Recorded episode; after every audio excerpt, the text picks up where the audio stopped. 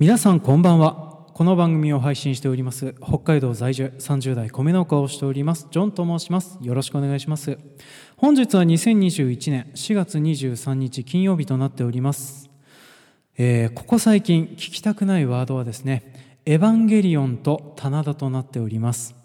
何が起こったのかということについてはですね皆さんよかったら TBS ラジオアフターシックスジャンクション4月21日8時からの特集コーナーを聞いていただけたらなというふうに思っております。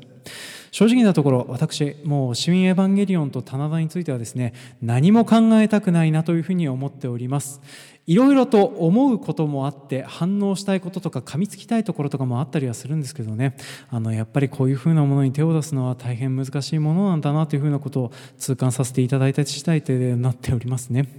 正直なところ私以上に詳しい分野の人が話していることとかあとは私以上に深くそのフィクションに対してどっぷり使っているような人がいるようなものをですね不用意に扱うと本当にいろんなところから噛みつかれるんだなというふうなことをですねまあ、ここ最近日々あの思い知っているような状況となっております、まあ、ただですねそれについて、えーいちいち何かを申し立てたりとか反論したくなったりすることもあるんです、まあ、正直なところねいろいろとあの、まあ、連絡をいただいたりコメントいただいたりするものについてはですね基本的に無視の姿勢は貫いているんですけども全部私はすでにそこは考慮済みだしそれは違うんだよとかっていうふうなことを言いたくはなるんですけどもただこれを話したところで何も面白くならないというふうな状況となっておりましてね、まあ、それらについてはガン虫を決め込むほかないなというふうに思いながら日々過ごしておりますね。でそんなような感じでですねあのなかなか扱うのが難しいフィクションに関してはこれからはどんどん避けていこうかなというふうに思っていた矢先にですね、まあ、今回扱います、えーモンスターハンター」というフィクションもですねそういった怒られが多々発生するようなそんなような内容となっております。で実のところあの私ゲームの「モンスターハンター」というふうなものはですね一応無印の頃にちょっとやっていたのとあとは「モンスターハンターポータブル」の3をやってたりはしてたんですけどね。まああんまりよく思ってないゲームタイトルの一つだったりしております、まあ、これについては概要の方で詳しく発させていただきますね。でそんな感じでですねあのそういうふうなものとなっててで今回する話なんですけれどもモンスターハンターがお好きな人がですね聞きたい話ができているかというふうなことを言われると非常に自信がございません、まあ、例えば今現在絶賛公開中でありますあのポール・アンダーソン監督のバあの「モンスターハンター」という映画それについても一言も触れておりませんしあと最近発売になりました「モンスターハンター・ライジング」というふうなゲームについてもですね買ってもいないしやってもいないし一言も触れていないしというような状況となっております。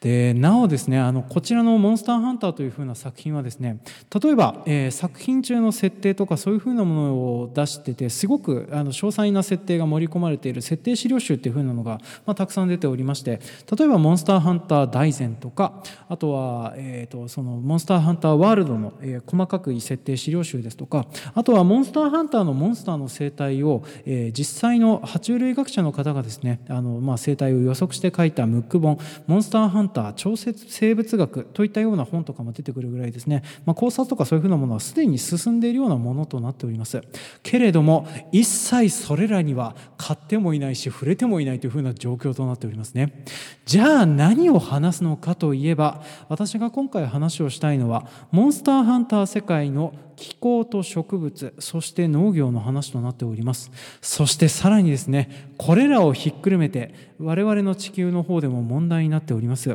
気候変動と地球温暖化の方に話をつなげていきたいなというふうに思っております。まその辺の部分を踏まえてちょっと聞きたいなというふうな方がいらっしゃったりいたしたらよろしかったら最後までお付き合いいただきますようお願いします。というわけで今回も参りましょう。A ノートサブカル。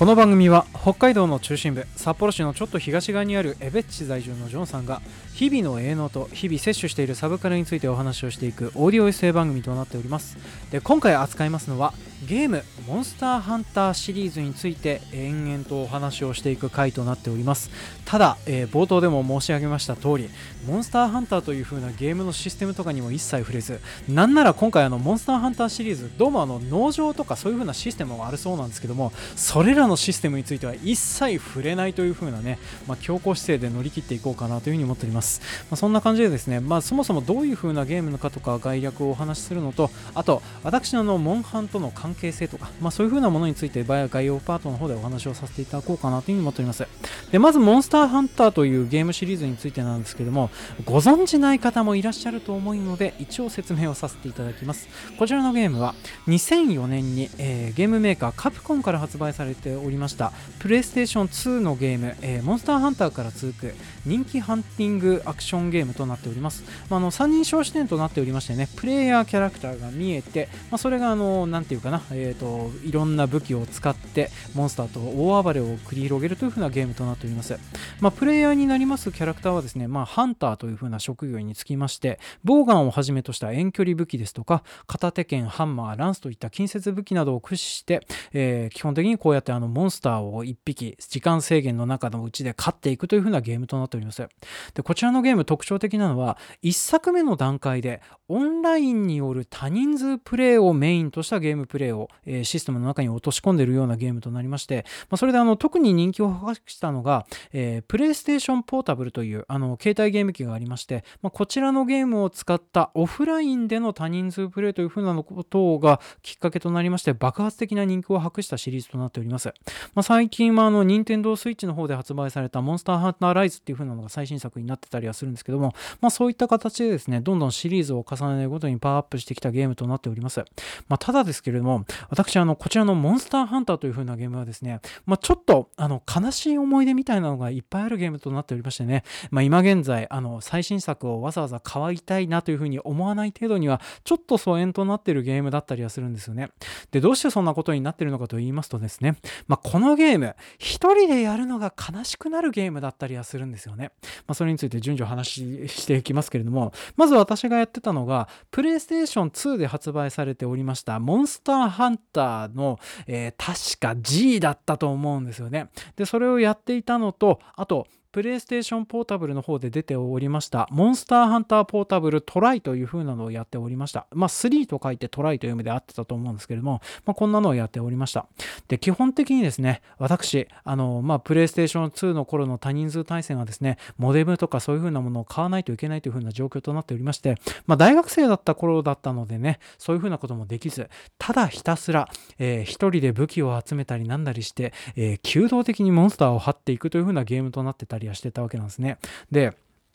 このモンスターハンターはそういう風な形でですね、何て言うかな、時間制限という風なものがあって、一つの狩りにためにする準備っていうのが非常に必要となっておりましてね、まあ、それであの一生懸命あの、まあ、モンスターを狩るために準備をして、まあ、それであの一人で練習をして、そしてあの挑んで倒すっていう風なことをやるんですけども、まあ、それがまあ時間がかかる上にですね、なかなか狩りこなせなかった時のフラストレーションが高いという風なのがあって、まあ、それであの一人でやるのがなかなかに厳しいゲームだったっていう風なのが思ってたりはするんですよね。まあ、それが極めつけになったのがこの PSP 版だったりはしてたんですね。で、PSP 版はですね、同じようにお友達のいない私はですね、一人でちまちまちまちまアイテムを集めて、一人でちまちまちまちまリモレースとかそういう風なものをですね、借りに行って倒しに行って、そして狩れないとかっていう風なことを思い知らされておりましてね、まあ、それをですね、えー、と、例えばお友達がいっぱいいるような人に話を振った時にですね、えー、そういう風なボス全然簡単に狩れんじゃん。3人とかで寄ってたかって戦こなりにすればみたいなことを言われましてね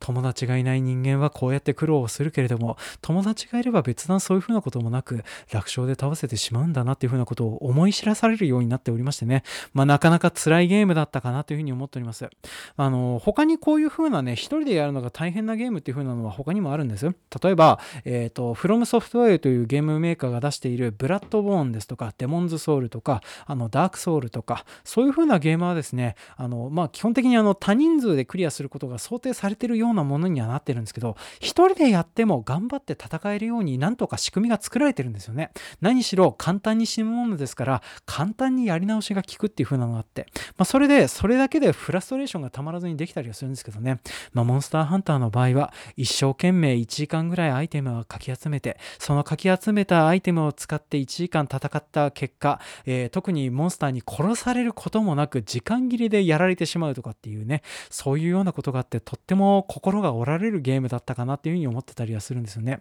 で、そうやってあの、ポータブルのゲームをやった結果ですね、どうせ友達がいないゲーム、ゲーマーはこれをやるのが想定してないんでしょっていう風な気分になっておりまして、まあ私はそれ以降触ってないような状況となっておりますね。まあ一応、モンスターハンターワールドという PS4 で出たゲームと、あとは今現在最新作になっているものに関してはですね、まあ一人でもそれなりに楽しめるよというふうには言われてたりするんですけども、まあ改めてやりたいかというふうに言われると別段やりたくはないなというふうな状況となっております。そんな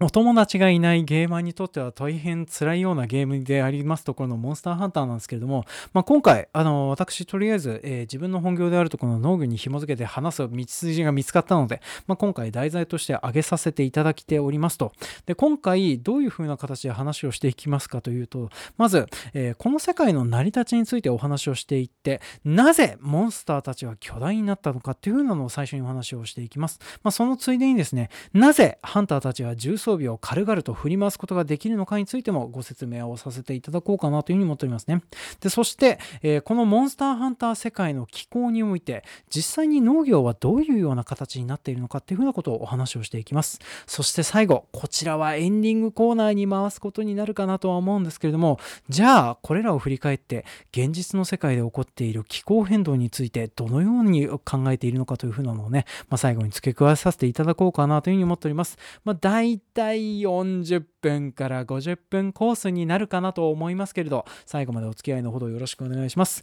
では、なぜモンスターハンター世界のモンスターたちが巨大になっているのかというふうなのを、えー、話をしていこうかなというふうに思っております。で、こちらはですね、今回あの説明変数、全部に共通する説明変数というふうなのがございますので、まあ、それを説明するところから始めていこうかなというふうに思っております。で、今回全部に通定する説明変数はですね、温室効果ガス、皆さん聞いたこととありますかね、まあ、こちらを使ってモンスターハンター世界の成り立ちから何あの植物農業についてまで話をしていこうかなというふうに思っております。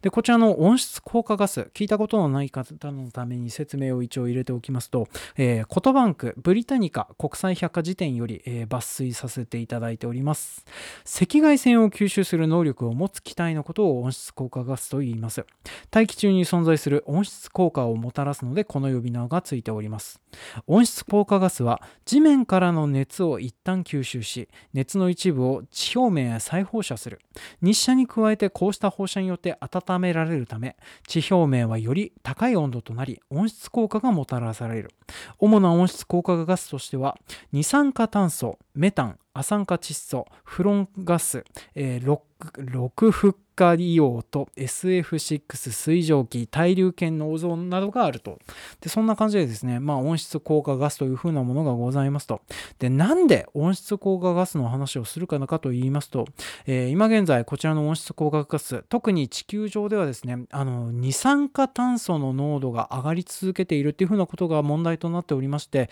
まあ、あの気候変動とかそういうふうなものが、えー、人類の影響によって二酸化炭素が増えた結果起こっているよというふうな話が起こってております。ただですね、えー、地球上の歴史において、現代以上に二酸化炭素濃度が濃く、気候が熱くなっていて、地球全体が温暖化した時代がございました。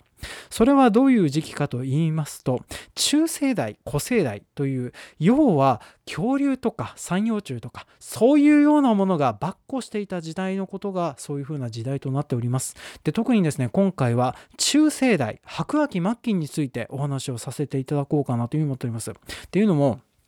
このモンスターハンターの世界、言ってしまえば、白亜紀末期と同様の大気構成、気候だったのではないかと私は考えております。で、今回の論旨の骨はこれとなっておりますのでね、まあ、これがあの続かれることがあったら、まあ、全部瓦解することになるんですけど、それのためにですね、一応あの説明をいっぱい話をしていこうかなというふうに思っております。まず、モンスターハンターの世界にはですね、あのまあ、現実の、えー、地球上でも化石が見つかっております、恐竜というふうに言われる、えー、大型の爬虫類類がおりましたと。これらとほぼ同一のような、えー、生態を持っている生き物という風なのが、モンスターハンターの世界の中にもたくさんいたかなというふうに思っております。で、私がなんでモンスターハンターの世界が白亜紀末期に近い状況なのかと考えているかというと、理由は3つほどございます。まず1つがですね、えー、白亜紀後期に絶滅したシダ植物、キカデオイデアが作中に、えー、登場してたりはするわけなんですね。これはモンスターハンターワールルドという風なゲームの中に出てくる、えー、絶滅した植物だったりするわけなんですけども、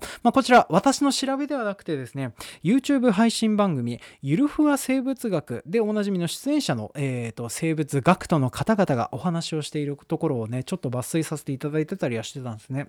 まあ、正直なところねこういう東大の生物学を専攻されているような方々が、えー、こういう生物学とかそういうふうなものを話すような番組がいっぱいあるようでしたらね私が無理に調べていろいろ話さなくてもいいんじゃないかかなっていうふうなことを日々考えたりなんだりするような形で少し落ち着いたり落ち込んだりはするんですけどもまあそんな感じで、えーと、白亜紀後期に絶滅した植物とかも出てくるぐらいまずは白亜紀っぽいんじゃ白亜紀末期なんじゃないかなというふうには思われておりますと。でもう一つがですね、えー、モンスターハンターワールドの追加 DLC アイスボーンという作品がございます。こちらは雪と氷に覆われたステージが出てきてたりするんですよね。で一応あの設定資料の方インターネット上で拾えるものの抜粋なんですけどもモンスターハンハンターの世界に出てくる大陸はですね一つの大きな大陸で南北に縦に長いというふうに言われてたりはするんですよね。で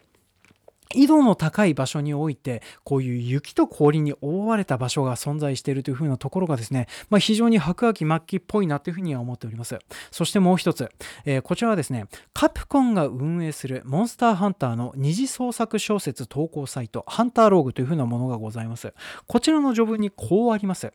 後の世のものはこの荒々しくも眩しかった数世紀を振り返りこう語る。大地が空がそして何よりもそこに住まう人々が最も生きる力に満ち溢れていた時代であった。っていう風な形で語ってたりはするんですよね。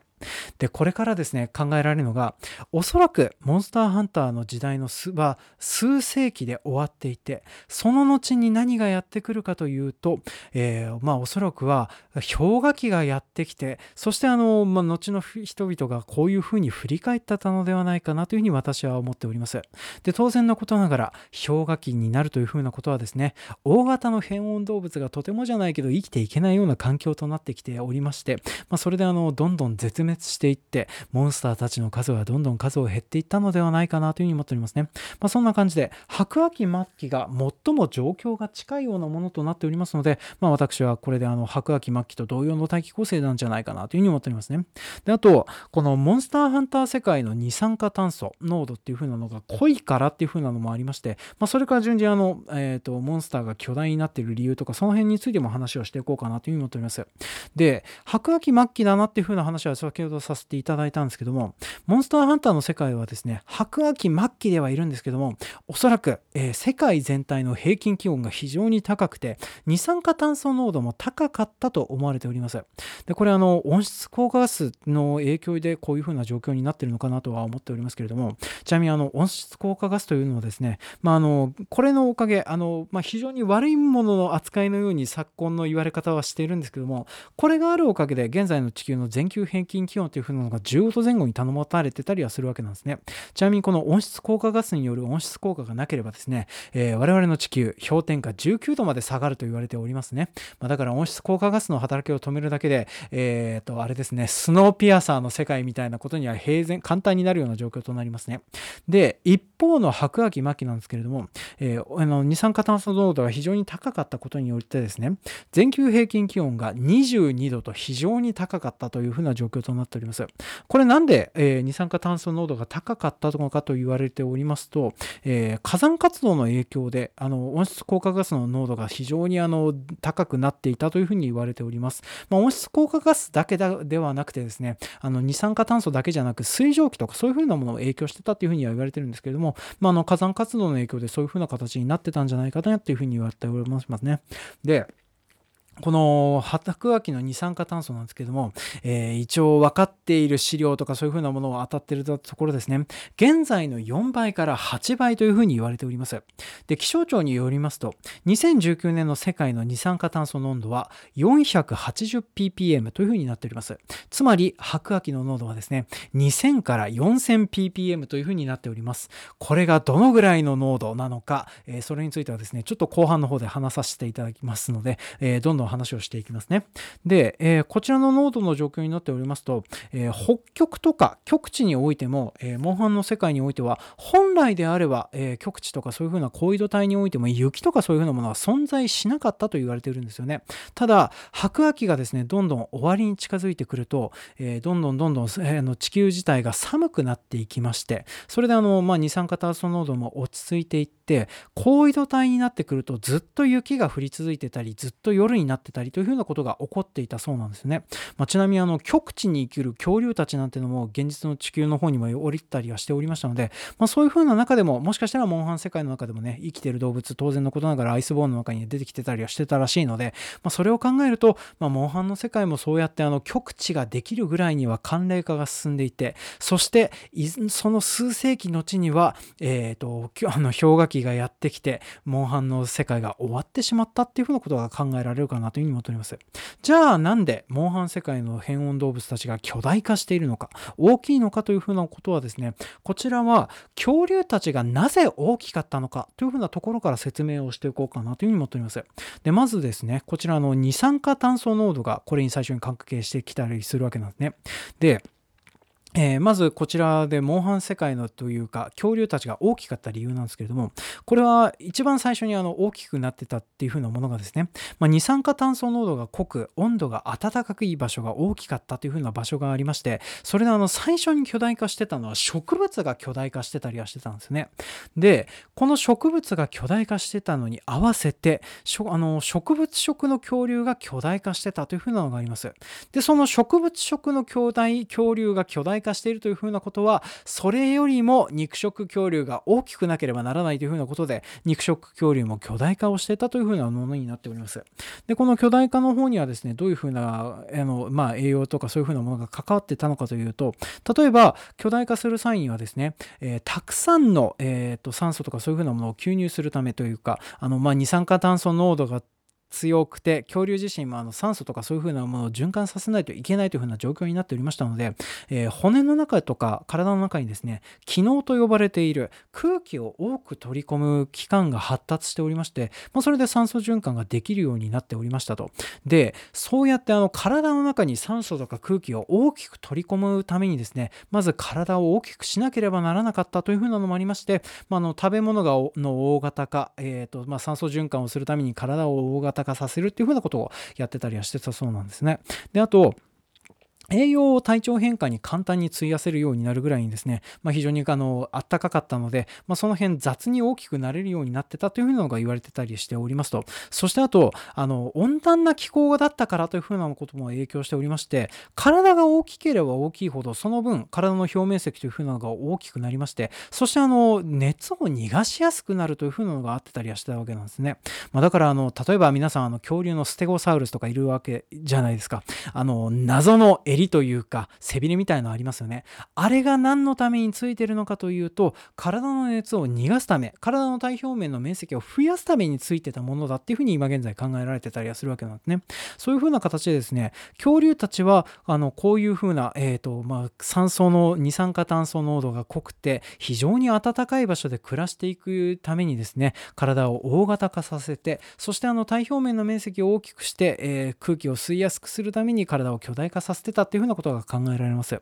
で、そのためですね、えーと、こういう風なモンスターハンター世界においても、えー、彼らの中あモンスターたちが体が大きいのはそういうような理由なんじゃないかなと私は考えておりますと。で、ちなみにですね、ハンターたちが重装備でも軽々と振り回せる理由っていう風なのがですね、まあ、おそらくなんですけども、こちらはそもそもの素材が強固で軽いからじゃないかなって私は考えております。っていうのも、この恐竜たちの骨という風なのはですね、先ほど話した機能という風なのがありまして、これが骨の中にまで機能があるという風な状況となっておりましてね、非常に軽くて丈夫だったらしいという風なことは言われてたりするんですよね。例えば、世界最大級の翼竜と言われているケツアルコアトロスという風なあの、まあ、翼竜がございます。こちらはですね、翼を全部広げると12メートルほどあるそうなんですね。非常に大きかったりするわけなんです。あのちなみにあのゲーム中に出てくる代表的な、えーと、飛竜種のモンスターであるところのリオレースという風なモンスターがいるんですけれども、こちらはですね、あの、翼を全部広げても10メートルほどっていうふうに言われておりますので、まあ、ケツアルコロトースの方がでかいかなというふうにはなっておりますね。ただ、えー、非常にあの、なんか飛べなかったセットとかも出てたりはするんですけども、一応あの、それは今現在否定されておりまして、まあ、一応どうもあの、非常なすごくいい距離、例えば最長1万6000キロとかも飛行ができたんじゃないかとすら言われてたりしております。ただ、そんなでかい鳥でもですね、体重は70キロほどしかなかったんじゃないかっていう風な説が出てたりはするんですね。まあ、そんな感じでですね、あの、まあ、非常に、えーと、軽くて丈夫な骨を持っていて、そしてあの、まあ、酸素を吸うために体を大型化させていて、熱を放熱するために体表面を広くしていったっていう風なことがあって、まあ、同様にモンスターハンター世界のモンスターたちも体を大きくさせていったんじゃないかっていう風なことが考えられるかなというふうに思っておりますね。ただ、私、いくら考えてもですね、えー、飛竜種についてはどうしてあんな形になったのかさっぱりわからねえなっていうふうに思ってたりはするんです。まあ、あの、体をね、巨大化させるまではいいんですけれども、火が吹けるとか、四つ足であんなに体が重そうなのに空が飛べるとか、そういうあの重量級のモンスターをですね、もうあの倒して持ち上げて、そして持ち上げたまま空を飛べるとかっていう風なのがですね、全然わからないなっていうふうに思っておりますね。一応、あの、ゲーム中の設定とかによりますと、空を飛べないワイバーンレックスという風な種族がいたそうでしてね、まあ、こちらのティガレックスという風にゲーム中で出てきて倒すこともできるモンスターがいるそうなんですけれども、まあ、これと同じような姿をしてたものが祖先の種とされておりまして、まあ、それがいつ頃か、いつ頃からか前腕に生えた羽を使って空を飛べるようになってったっていう風な話になってきてたりするんですけどね、そこから派生していた動物がですね、例えば、えー、草食のものもいたりですとか、あとは鉱物食とといってですね、えー、石の中に出てく石の石を食べて暮らしてるやつがいてたりするわけなんですね。鉱物を食べる生き物って何っていう風な形になっておりましてね、まあ、ちょっと全然わかんないかなというふうに思っておりますね。まあ、ただ解釈が少しできるのかなというふうに思うのが、えー、リオレウスが炎を吐けるっていう風な部分はですね、ちょっと説明がつけられる部分もあるんじゃないかなというふうに思っておりますので、一応ね、ここだけはあのモンスターハンターお好きな方のためにもちょっとサービスでちょっと頑張って考えてみたところをつけ付け加えさせていただこうかなっていう思っております。で、こちらの、モンスターハンターという風なゲームの設定とかによりますとですね、基本的にモンスターハンターのモンスターはリアルな動物業者を売りとしているという風な作品となっております。なので、えー、どのモンスターの特殊能力も現実的に解釈できるようにしているという風に、一応あの、なんていうかな、制作者のインタビューとかそういう風なものでも言われてたりするんですよね。例えば、冬眠になれるモンスターとかがいるわけなんですけれども、これは幻覚を使っているとか、あとはあの、大衆とか場所とかその雰囲気によってですね、背景が見えなくなっている、姿を消しているようにハンターに感じさせていって、それをハンターがそういうふうに受け取っているというふうな描写とされてたりするわけなんですね。じゃあ、そういうふうな形で解釈するとですね、リオレース、実は炎を吐いているのではなく、非常に火傷するぐらい熱い熱を、あの、耐熱を吐いてるんじゃないかなって私は考えられるかなというふうに思っております。じゃあなんでそんなことをやってるのかというと、おそらくは体の中に溜まっている熱い熱を逃がすために放射冷却で体を冷らすために炎を吹いているぐらい非常に熱い鼻息を飛ばしてるんじゃないかなってちょっと考えられるかなって今思ってたりはしておりますね。ですごく熱い鼻息のようなものを飛ばしているおかげでですねハンターからは火を吹いてるように見れるんじゃないかななんて思ってたりはしておりますね。ただどうもあのモンスターハンターの設定によるとですねリオレース火炎袋という風な器官を持ってたりはするわけなんですね、まあ、そういう風なものを使ってなんかしてるんじゃないかなというふうに思っておりますね。ただ、現実の生き物で火を吐く生き物なんてのはございませんから、なんかなというふうに思ってたりする部分がちょっとこの辺だったりはしておりますね。まあ、どのみち、あとはですね、古竜というふうに言われている作中世界に出てくる生き物については全くわからないです。あと、古竜だっつってるのに、えー、キリン、鹿みたいな姿のキリンとか、ゴリラみたいな姿のラージャンとかも古竜に分類されるっていうふうなこともありまして、まあ、納得いがいかねえなというふうに思っておりましてね、まあ、この辺は謎のままで過ごさせていただこうかなというふうに思っておりますね。で、あと、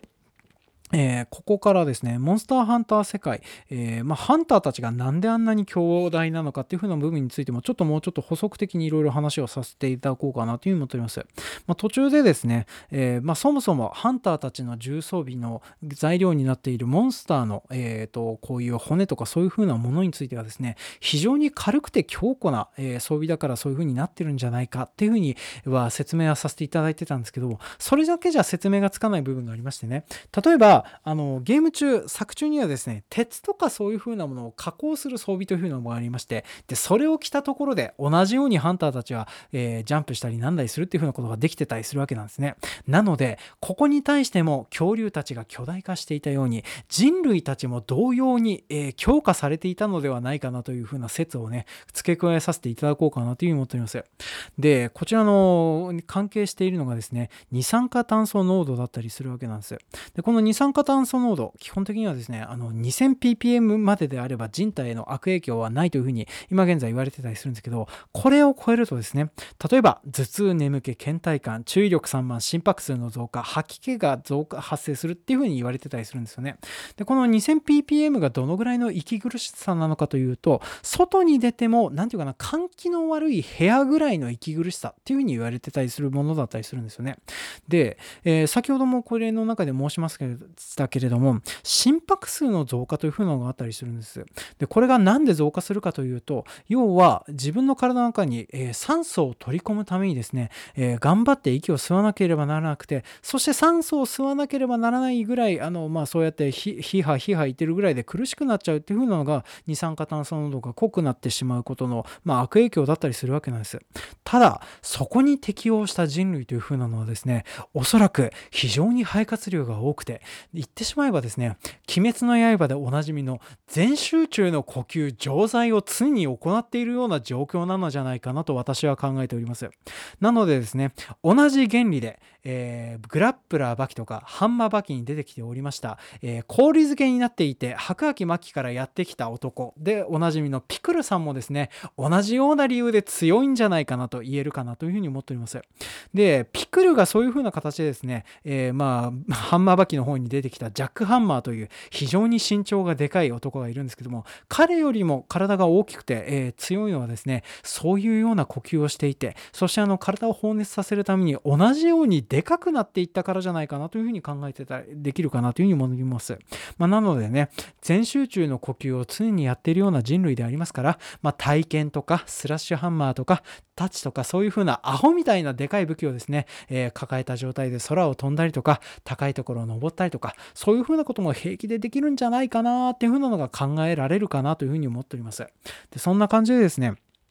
モンスターハンター世界、二酸化炭素濃度が濃いというふうなことがありまして、まあ、体を大きくさせたり、より大きく、まあ、の空気を吸うとか、そういうふうなことがありましてね、まあ、いろんな生き物が体を大きくしていったんじゃないかなというふうに考えられておりますと。でちなみにあの昆虫とかそういうふうなものもでかいやついるじゃんっていうふうな話なんですけども、これについても同様です。あの白亜紀とかその辺に生息していた昆虫がでかかったのはですね、えー、酸素をより大きく取り込むために体のサイズを大きくしなければならなかったっていうふうなのがあったりはするんですよね。まあ、そのためにあのサイズになってたんだっていうふうなことが考えられると思うのであのとにかく、えー、二酸化炭素濃度がでかくなると植物とかそういうふうな生き物がでかくなるんだっていうふうなところを頭に入れておいていただければいいかなというふうに思っておりますね。じゃあモンスターハンターの世界での植物はどうなってるかと言いますととにかくこれは植物は巨大化しているような状況になってるんじゃないかなというふうに思っております。であの最初にね大型化の話の時にも巨大化してたっていうふうな話はさせていただいてたんですけども今現在日本国内でもこれのあのなんか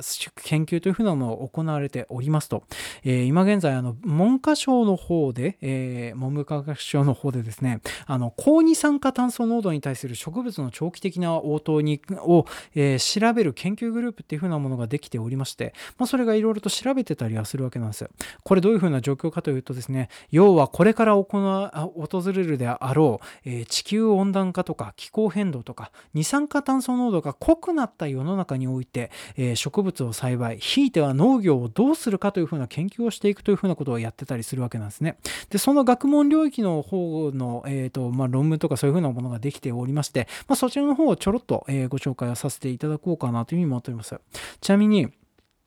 これらを紐解いていきますとですね、まあ、植物、基本的にはですね、高 CO2 化において、あの高二酸化炭素濃度化においては、基本的にあの生育の方はわざわざ変えることはないっていうふうには言われております。で、逆にあの低 CO2 状態では、あの生育をとにかく変えていって、ってこの CO2 あの、まあ、こうあの二酸化炭素濃度が低い状況においては体の作りを変えてそれに適応するよっていうふうなことを言われてたりするわけなんですね。で研究所の方曰くなんですけれども高二酸化炭素濃度においては、えー、まあ植物にとってはそれはストレスではないというふうには言われてたりするんですよね。でそういうふうな状況になってて、まあ、全然悪いことはないんじゃないのっていうふうには言われてるんですけども、一応言われてることがですね、CO2 濃度が高いような状況になると、初期生育とかは光合成が活発になって、えーとまあ、初期生育が良くなるそうなんですけれども、長期的には光合成が少なくなるよというふうに言われております。まあ、このことはあの光合成のダウンレギュレーションというふうに現象として言われてたりはするわけなんですけれども、この光合成のダウンレギュレーションというふうな現象についてもですね、えー、こちらの植物にとってストレスでそういうふうなことになっているというふうなわけではなくてですね、例えば、えー、二酸化炭素濃度が濃くて温度の方が高くなってしまったおかげで土壌中の窒素が欠乏してしまったりとか、あと、早く光合成が進みすぎて、あの老化が早く進んだりする結果起こるそうで、あのまあ、高 CO2、あの高二酸化炭素濃度の状況が悪影響を及ぼしているわけではないというふうな形になってたりするんですね。まあ、こと植物に関して言われてですね、何て言うかな、高 CO2 濃度の方が、えー、体形を変えなくてよくて、非常に快適なような状況となってたりはするわけなんですね。まあ、ちなみにあの、大昔から比べるとですね、えー、まあ、大昔の方が現在はまあ非常に比べるとあの、ずっとと二酸化炭素濃度が低いような環境となってたりするわけなんですよ。で今現在ですね例えばあの C3 植物とか C4 植物とかっていうあの、まあ、光合成の種類を変えた植物群っていうのがいっぱいいたりするわけなんですけどもこれらは CO2 の濃度が低くなった時代に適応してきた形でそういう風になってたりはするわけなんですね。なのであの二酸化炭素濃度基本的にあの植物にとってはですねどんどん増えてくれて構わないよっていう風なものだったりするわけなんです。でちなみにこの研究グループの研究とかそういうふうなものを見ていくとですね例えば、えー、高二酸化炭素濃度においては植物はバイオマスを増産させることができるっていうわけなんですね。バイオマスって言ってわからない方がいると思うので要はあの植物の体を大きくする作物体をでかくするっていうふうなことが可能だったりするわけなんですね。でこれが植物があの作物だった場合ですね10から30%ほど、えー、増収が共通して観察あの観察されるような状況となってたりするんですね。まあ、特にですね、稲の増収が期待されるようなこととなってたりしておりまして、まあ、これだけ聞くとですね、古都農業においては高 CO2 環境の方がいいような状況なんじゃないかなって私は考えております。で、特にあの研究結果とかそういうふうなものを見てもですね、えー、高 CO2 状況においての方が農業とかそういうふうなものはいいんじゃないのっていうふうなね、話は結構出てたりはするわけなんです。でも、やっぱり気候変動は農業に対して悪影響を与えてたりするっていうふうなことは言われてるんですけど、これについては後半の方でね、エンディングの方でちょっとまとめて話をさせていただこうかなというふうに思っております。で、これらを踏まえまして、モンハン世界の農業がどういうふうになっているのかというふうなのをお話をさせていただくと、まあ、モンハン世界、基本本的に温暖化となっておりまして、えー、どこでもというふうには言えないんですけども植物の栽培は非常にしやすいような状況になってるんじゃないかなというふうに思っております。で植物も動物も巨大でね基本的に飯も食べ放題の状況なんじゃないかなというふうに思っております。ただこのモンハンの世界においてはですね、えー、低緯度帯においてはあまり暮らしやすい場所ではないかなと私は考えております。じゃあ人類はどこに住んでるかというと高緯度帯の方にどちらかというと今日を動かして、あの、あの今日を移してるんじゃないかなというふうに考えられております。で、そこら辺の方に住むとですね、気候が温暖で、えー、雨とかそういうふうなものも安定していて、そしてあの、何作っても適当にやってもうまく育つっていうふうな状況になるんじゃないかなというふうに思っておりますね。で、えー、この低緯度帯がどうなってるかというと、おそらくこちらはですね、砂漠が広がっていたり、あと、寒気とか雨季の差が非常に大きく出ているような世界観になってるんじゃないかなというふうに思っております。なのので、雨がいっぱい降り続いていて緑の時もあるかなというふうに思うんですけども寒気がずっと続いてずっと砂漠になってるっていうふうなことがあるっていうふうなのが広まっているのがモンスターハンター世界においての赤道特化とかそういうふうな部分になってるんじゃないかなというふうに思っております。でこれはですね白亜紀末期に対しても同じような状況となっておりまして恐竜たちが体が大きかった理由の一つもう一つにもですね移動距離が大きかったからっていうふうなのもあるんじゃないかなと言われております。で冒頭の方でちょろっと話した血ケツアルコアトロスという風な恐竜いたと思うんですけども、こちらの飛行距離が長いのもですね、餌を求めて非常な距離、大変な距離を移動してたんじゃないかなというふうには言われておりますね。で、あの、あれだけでかいとですね、歩幅も大きいので、まあ、それだけ草とかそういうふうなものを追い求めて、いろんな恐竜たちは歩き回ってたんじゃないかなというのが考えられるかなというふうには思っておりますね。で、そんな感じでですね、えー、まあ、我々というか人類というか、そういうふうなものは、モンスターハンター世界とか、その辺はですね、まあ、中位多剤の方に今日移して、で、適当にやってもそれなりに植物とかは育つようになっていたので、まあ、そこで暮らしをしてたんじゃないかなというのが言えるかなというふうには思っております。じゃあ、こういう風な形で温室効果ガスどんどん増えればいいんじゃないのっていう風な部分もね、ついでに話をしていこうかなという風に思っておりますね。で、えー、エンディングの方で本当は話そうと思ってたけれども、勢いでこの話をしてしまいますね。で、私、あの、温室効果ガスが増えることについてはですね、まあ、まあ、なんていうかな、私が住んでいる北海道という風な場所に対してはですね、プラスになることが多いんじゃないかなっていう風に結構思っております。まあ、ただ、全体を通してみるとあまり良くはないかなという風に思っておりますその理由についてもいろいろと話をしていきますね。まず、この温室効果ガスが増えることによって、えー、まあ、現在言われております通り、地球全体が気候変動でどんどん暖かくなっているというふうに言われております。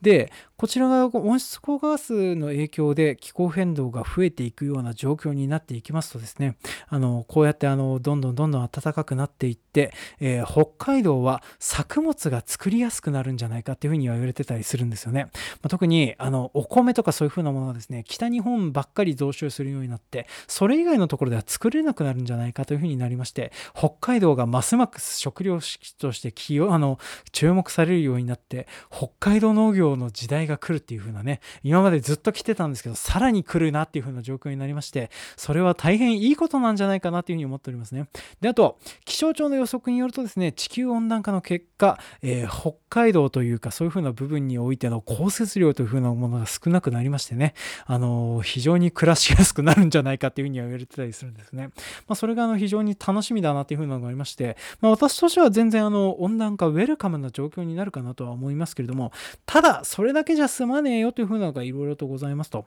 まあ、何が悪くなるかと言いますと、例えば、えー、気候変動の影響で、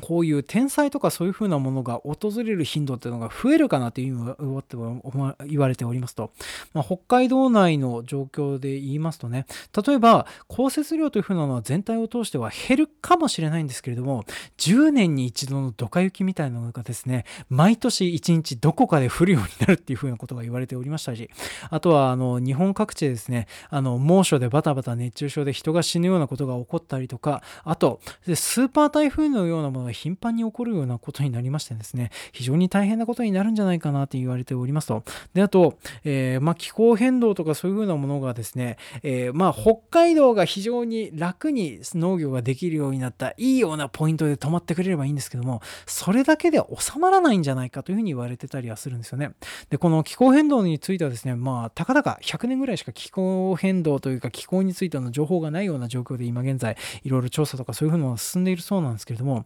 どうも、まあ、ここ数百年の、気候変動の度合いというふうなのが、過去と比べてみるのは非常に急激に進んでいるような状況となっておりまして、ある一点を超えたら、それがさらに加速度的に早まるんじゃないかというふうに言われてるんですよね。えー、俗にあの、ティッピングポイントというふうに言われてる、あの、まあ、気候変動のポイントがどうもあるというふうに言われておりまして、これを超えると、北海道ですら、この気候変動の影響が非常にきつくなってきておりまして、人類の生活圏がですね、どんどん北極とかそういう風なところまで近くになるようなぐらい地球が温暖化して、また白亜紀末期というか白亜紀の中頃ぐらいな超あったかい時代が来るんじゃないかとすら言われてたりするんですよね。で、そういう風な状況になってくるとですね、あの人類というかいろんな生き物があの生きていけなくなるような状況が起こるんじゃないかなというふうには言われております。ちなみにあの、えーとまあ、この白亜紀とかそういう風な時代にもですね、この気候変動の結果起きた大量絶滅という風のがございます。中生代、えー、三畳紀というふうなものがございまして、こちらの時代にはですね、火山活動の活発化による温暖化の影響で、低緯度帯が気温上昇して、それで乾燥化を招いてですね、大量絶滅を招いたというふうに言われてたりするんですよね。で、それがですね、起こらないとも限らないよねっていうふうに言われてたりはするわけなんですよね。まあ、なので、そういうふうなことがありますので、なるべく気候変動とかは避けていった方がいいよねってところで、今回のお話は一旦締めさせていただいて、そして今現在、気候変動に対してどう思ってるかとかね、そういうふうなことについては、エンディングの方で長々と話をさせていただこうかなというふうに思っております。というわけで、長々とお聴きくださいまして、ありがとうございました。では、エンディングの方入っていきます。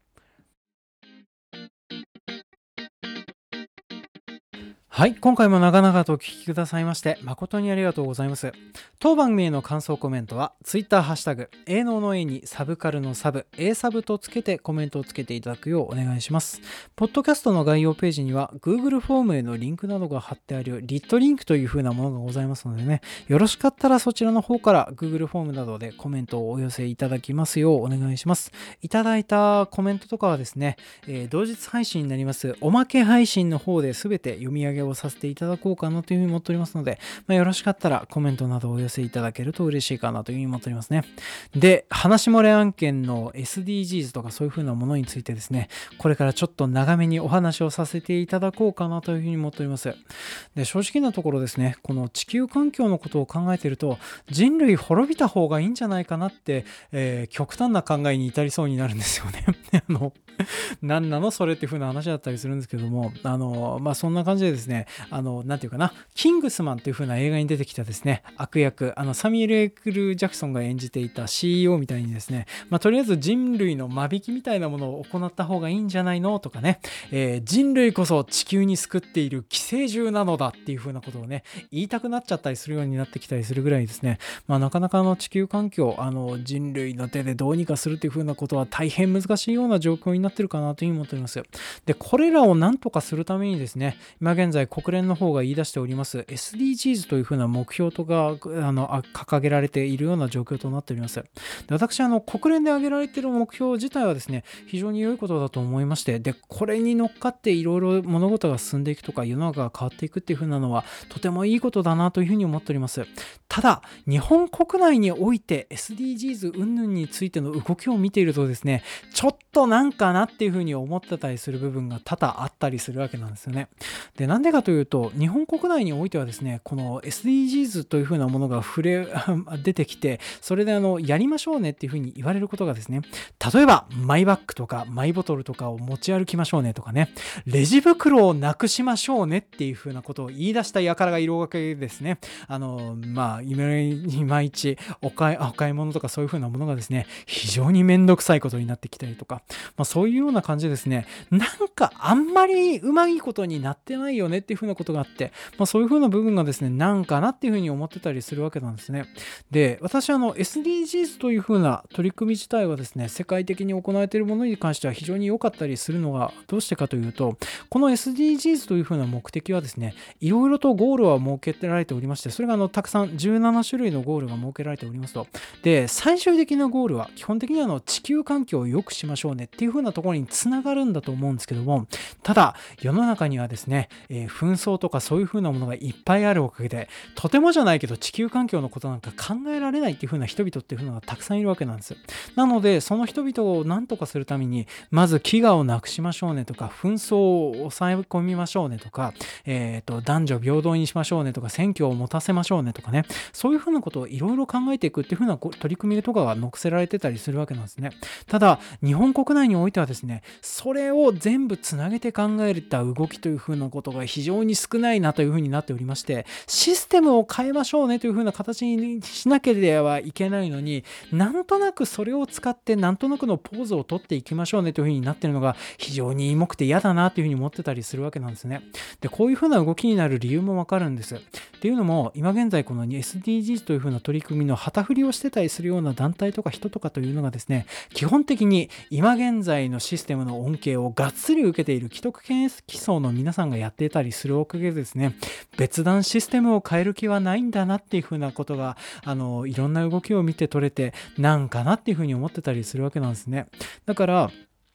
地球環境のことを考えて何とかするましょうねっていうふうなことを言ってくんだったらですね、まあ、例えば、えー、イギリスの BBC とかで SDGs とかそういう地球環境に良いような働きをするのに何が一番いいかというふうに言われるとマイカーでの通勤をやめましょうねっていうふうなことが言われてたりするわけなんですけどもそんな感じでですねあの今の暮らしのシステムとかそういうふうなものを変えていくような努力とかそういうふうなことをどんどんしていくようなほかないよねっていうふうに言われてたりするんですよね。でこれはあの私が言い出したことじゃなくてですね例えばあの、まあ、環境活動家の方とかまあ、そういうふうなことがいろいろと言ってることだったりするわけなんですけども基本的に我々ができることっていうふうなのは消費先を変えることと投票なんですよね。なのであの、まあ、なるべくその地球環境のことを変えましょうっていうふうな前にですねそういう地球環境を悪化させるようなそういうふうな社会の仕組みとかそういうふうなものに対していろいろ消費とかそういうふうなものを考えていければいいじゃないっていうふうなところでいろいろと考えていったりするような形がいいかなと思うんですよね。で具体的にどういうふうなものを変えていけばいいのかっていうふうな話なんですけど例えばですけれどもね、えー、24時間コンビニが開いているがばっかりに労働時間がどんどん長くなっているような世の中を変えていったりとかあとは300円とか100円とかの均一で何でもおしゃれな雑貨とかそういう風なものが手に入る代わりにユニクロがハイブランドになってしまうような賃金しか与えられない社会とかそういう風なものをぜひ是非していきましょうねとかね。でそういう風な部分で消費活動とかそういう風なものを変えていってその結果地球環環境が良くなればいいですよねっていうふうなことを考えていくのが、まあ我々にとってやっていくことが価値あることなんじゃないかなっていうふうに思ってたりするわけなんですね。まあ、なんで SDGs、本当にやろうと思ったらですね、本当にやろうと思ったら、我々日本国内でやろうと思ったらですね、貧困に終止符を打つとか、格差の是正をするとか、そっちが先じゃないっていうふうにいつも思ってたりはするんですよね。まあ、なんですけれどね、まあ、この辺のことを言ってたりするんですけれども、やっぱりこの環境とかそういうふうなものを大事にされる方はですね、バラモン左翼の皆さんというか、基本的に所得が高くて地球環境に意識が回るような立場の方々が多かったりするわけなのでね、その辺の人方がちょっとこういう風なところ方に目を向けるようになっていって、そしてあと、我々がこういう風な部分に対して目を向けて消費活動とかそういう風なものを変えられるぐらい、あの、意識を設けられるような、そんなような状況になるぐらい、我々の生活環境が良くなっていければいいかなっていう風なところでね、あの、いろいろと思っていることを吐き出させていただいた次第となっておりますね。まあ、これいろいろ話して思うことある方とかね、いろいろいらっしゃるかなとは思いますけれども、えー、私、あの、田舎のおじさんだったりしますのでね、まあ、その辺の 田舎のおじさんのたわごとと思って聞き流していただけたら